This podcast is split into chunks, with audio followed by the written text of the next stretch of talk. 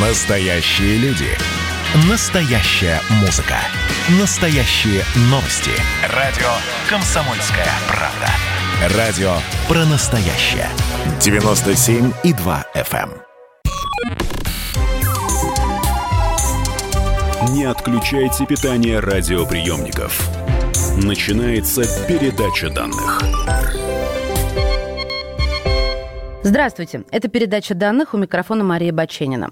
Долгое время ДНК никто не воспринимал всерьез. Но она имела однообразную структуру, и говорить о каких-то удивительных свойствах этого образования никому и в голову не приходило. Называли ее нуклеиновой кислотой, по значимости ставили ниже белков, которые, как в то время считалось, являлись носителями генетической информации. А вот как все на самом деле?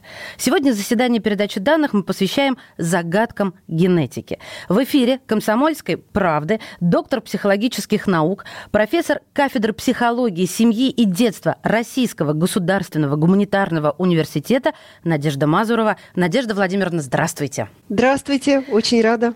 Ну, давайте начнем, наверное, с такого общего вопроса, на который я встречаю довольно-таки разные ответы от разных экспертов, специалистов, ученых. Итак, чем все-таки определяется развитие человека, его способности, характера, эмоций? Это влиянием социальной среды, врожденными особенностями или все-таки наследственностью? Вопрос важный, несмотря на то, что многие на него отвечают, он э, достаточно часто задаваемый этот вопрос. Ну, действительно, очень интересно знать, вот мы такие родились или мы такие стали, и что может измениться в течение жизни. Нужно сказать, что новорожденный ребенок имеет только четверть по размеру мозга взрослого человека. Казалось бы, все остальное должно появиться после его рождения, значит, развитие человека определяется социальной средой. Ничуть не бывало. Потому что вот в этом маленьком мозге есть уже полностью вся необходимая генетическая информация и есть полностью все нейроны, которые заложены там как в бутончике розы. И вот этот розовый бутончик с готовой инструкцией родился. А вот то, раскроется этот бутончик или нет, вырастет розочка или завянет, и это определяет социальная среда. Поэтому, как сказать, чем определяется? И генетикой, и врожденными факторами, то есть тем, что происходит внутриутробно или в процессе родов, как правило, ничего хорошего не происходит, утрачиваются какие-то функции, наоборот, если что-то неприятное произошло. И далее включается социальная среда. Ну, например, Известный факт давний-давний. В лесах Авиньона появился мальчик, которого назвали Виктор. Замечательный педагог Рене Сикар пробовал заниматься с этим мальчиком, но за много лет так и не удалось научить его говорить. Ну, это вот Маугли, это... да, ребенок, чтобы мы поняли, да, что да, это за да, леса это Авиньона. Он... Это вот один из представителей уже нарицательного такого словосочетания. Да. Не очень приятного, правда. Понятно. То есть получается так, гены-то были к разговорной речи, а социальная среда их убила. И бутончик да. завял, выражаясь да, вашим примером.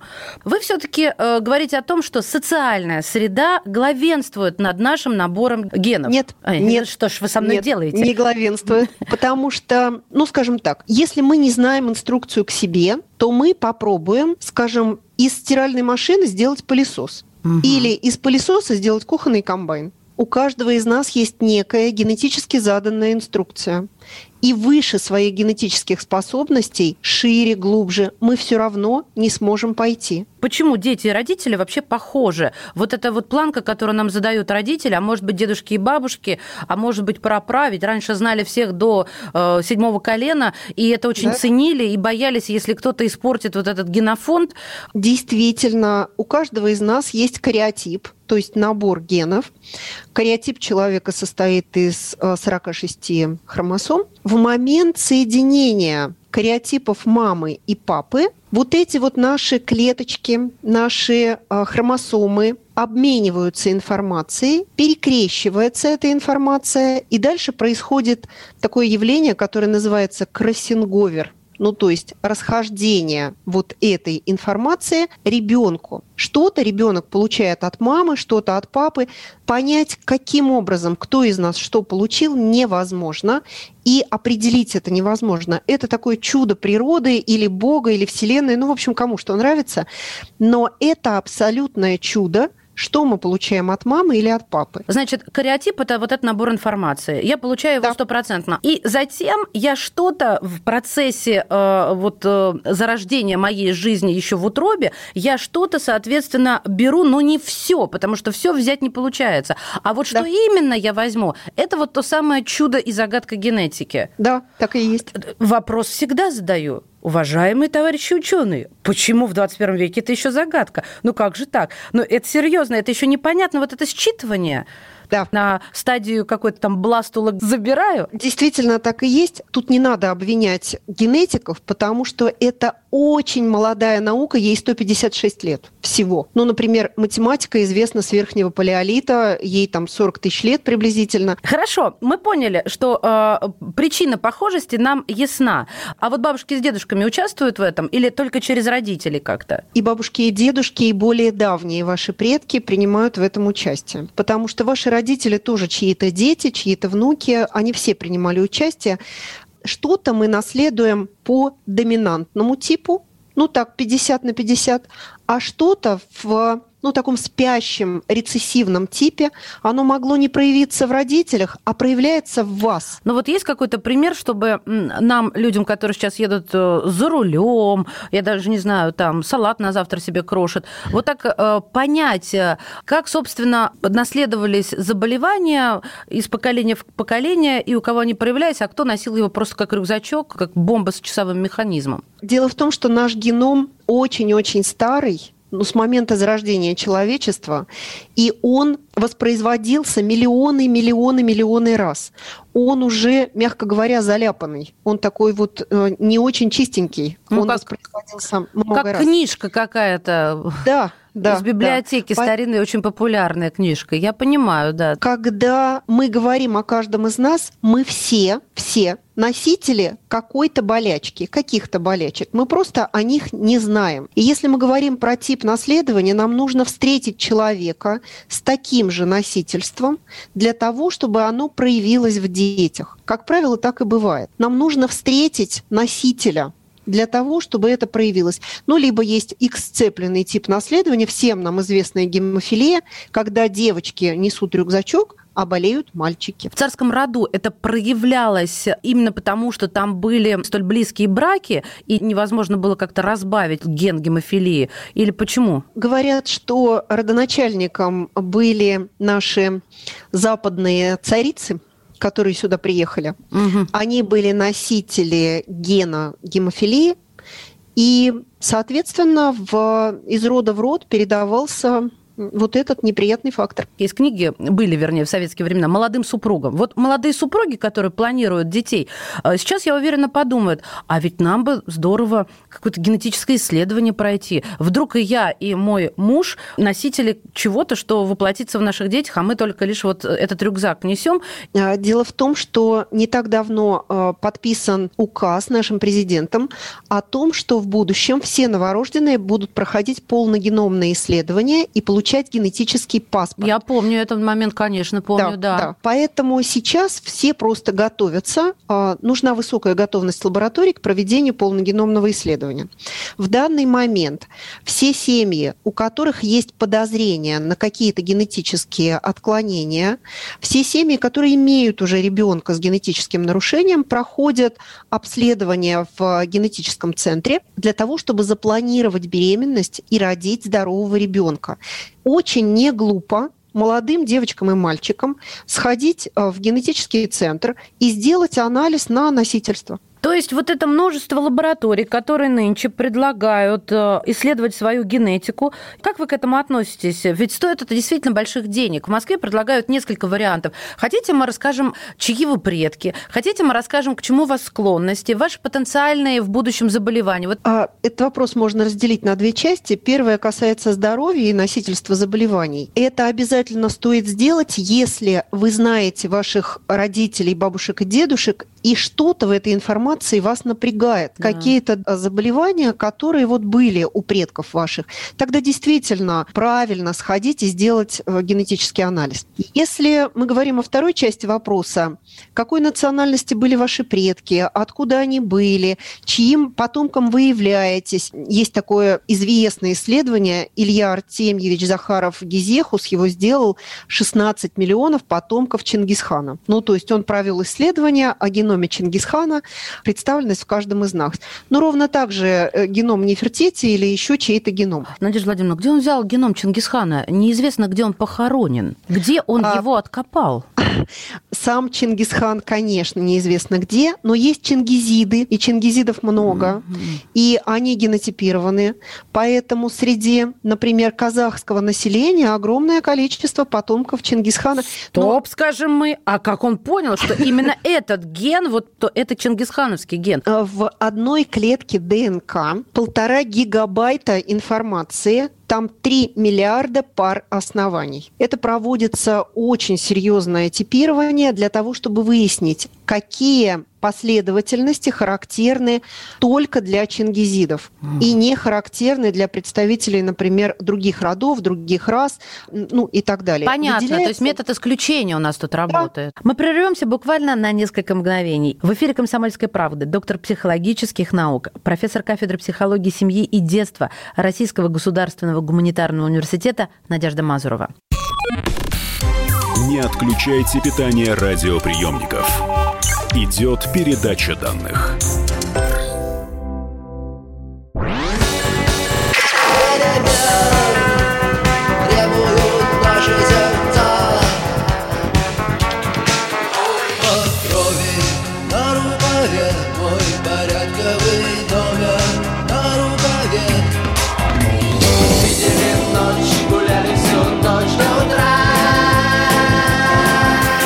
Комсомольская правда. Радио поколения кино.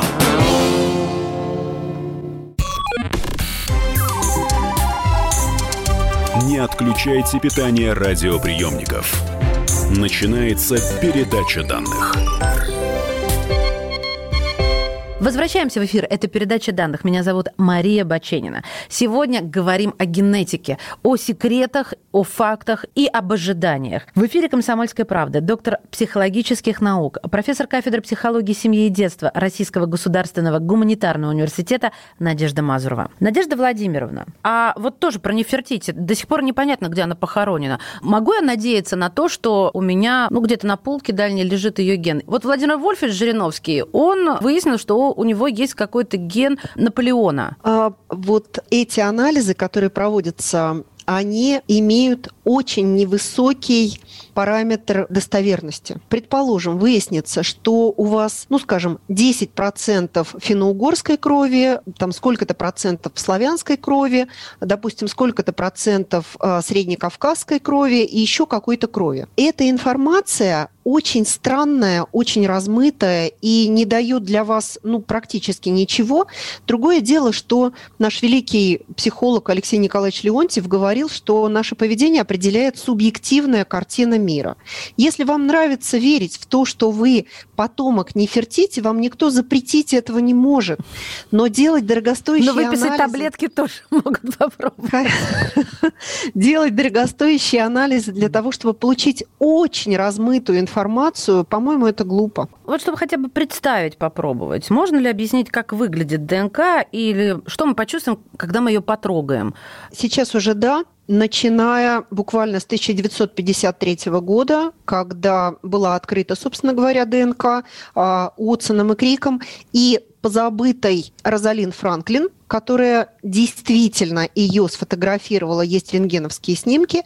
Именно на ее рентгеновских снимках основано было исследование, и именно она достойнее всех этой Нобелевской премии. Но они не ссылались на Розалин Франклин, и Женщина. поэтому... Естественно. А именно она, собственно говоря, основной вклад э, и внесла. А в 1968 году выяснилось, что можно ее резать. Были открыты рестриктазы, которыми можно порезать эту ДНК. И началась, собственно говоря, эра генетической инженерии, когда можно было что-то делать с ДНК. В 80-м году открыли секвенирование или то, о чем вы говорите, прочтение гена. И сейчас мы можем любой участок гена посмотреть. В частности, было проведено невероятное по объему исследование геном человека с 90 -го года по 2000 год. Прочтено сейчас 92% генома человека, но только полтора процента из этого гены. Все остальное – вирусы, мусор, мы не знаем что.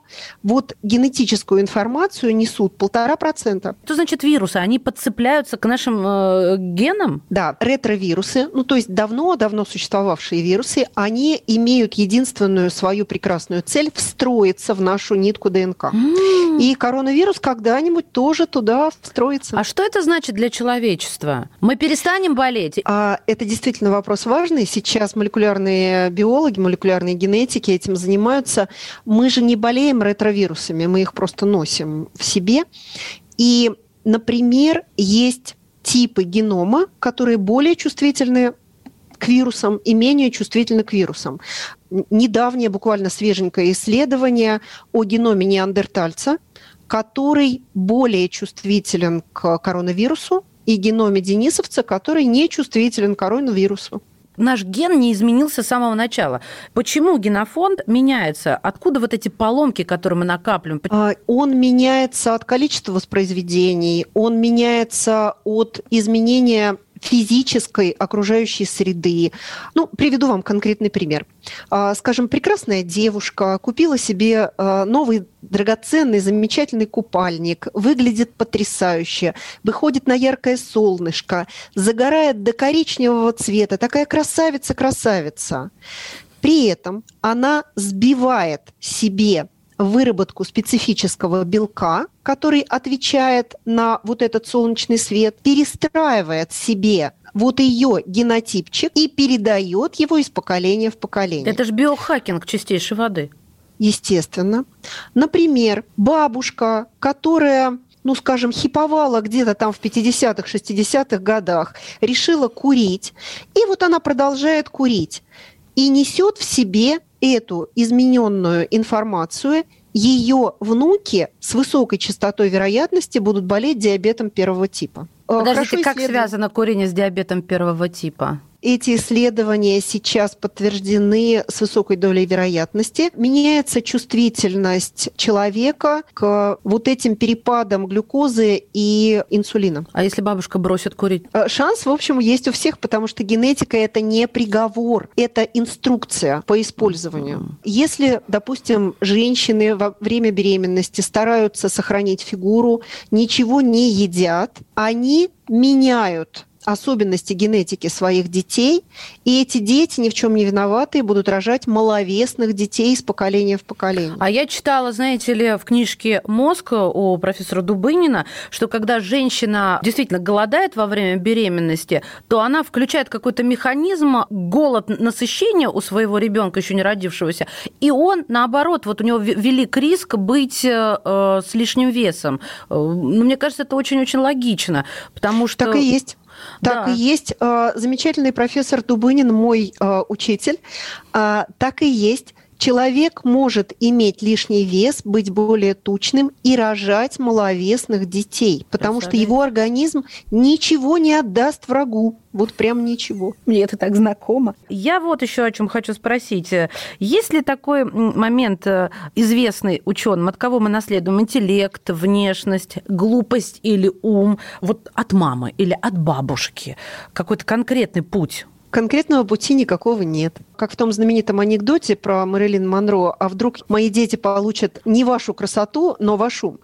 Мы не знаем, от кого мы чего наследуем. Но родители могут помочь ребенку максимально развить его качество, его возможности. А что тогда является основным фактором развития мозга человека в детстве? Если мы говорим про новорожденного ребенка, самым главным является совпадение генетических ожиданий ребенка и окружающей среды. Генетические ожидания новорожденного – это средняя Африка. То есть мама должна быть все время, она должна быть спокойная, хорошо покормленная, теплая и э, довольная своим ребенком – Вот это первые три месяца должно быть генетические ожидания окружающей среды.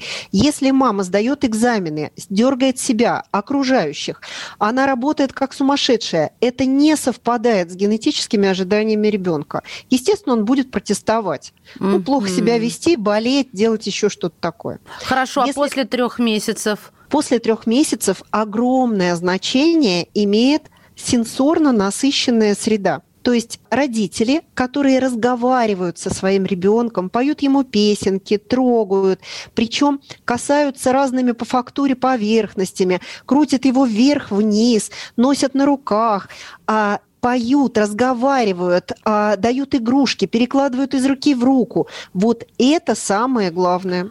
Когда это развитие заканчивается? Знаете, как японец же написал, э, глава корпорации Sony, после трех уже поздно. Я не верю в это. Я знаю, что до 11 лет там плюс-минус индивидуально мозг мальчика развивается еще. Почему он написал после трех? Что, до трех все, и поезд ушел? Мозг окончательно формируется внимание, в 24 года. Господи, спасибо тебе, дорогой. У меня еще есть шансы, у многих матерей тоже, работающих. До 24 лет, а, соответственно, паспорт мы получаем на незрелом мозге и выбираем профессию тоже. Почему мы так зависимы от солнечного света? Солнечный свет действительно определяет настроение. Не у всех, правда, людей, у большинства. Потому что это активная выработка усвоения витамина D. Витамин D – стимулятор выработки серотонина, то есть того самого нейромедиатора, который отвечает за адаптивность, хорошее настроение.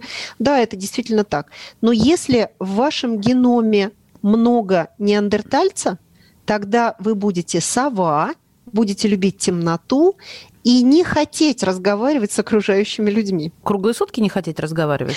Нет, нет, нет. Вы просто будете в большей степени интровертированным человеком. Те, кто любит солнечный свет, в них больше не неандертальцы, а кого? А кого угодно. Это может быть Хома, это может быть Денисовец, это может быть Кроманьонец. А, много у нас разных Я выбираю Кроманьонца. Название такое очень э, крутуазное. Я сейчас, наверное, скажу такую вещь. Родители злодеи. Значит ли это, что ребенок тоже будет злодей? Ну, скажем так, стопроцентной вероятности никакой нет, потому что а, есть исследования о значении воспитания а, по преодолению э, неких стратегий поведенческих. Ну, например, по лечению окситоцином э, наиболее э, ну, каких-то агрессивных э, или э, лечение окситоцином измен хронических, да, действительно, э, ситуация улучшалась, но улучшалась только у тех, кто был склонен, а не улучшалась у тех, кто был не склонен. Э, соответственно, что-то мы можем откорректировать, что-то мы можем изменить э, в жизни у этого ребенка, в жизни у взрослого человека. Мы единственное, должны придерживаться четкой стратегии. Друзья мои, ну что, смотрите, сколько много полезных вещей мы сегодня с вами смогли узнать, и все благодаря нашему эксперту. Я напомню, что в эфире «Комсомольской правды» сегодня выступала доктор психологических наук, профессор кафедры психологии семьи и детства Российского государственного гуманитарного университета Надежда Мазурова. Надежда Владимировна, спасибо вам большое. Вам спасибо, удачи, всего доброго. Передача данных успешно завершена. Не отключайте питание радиоприемника. Скоро начнется другая передача.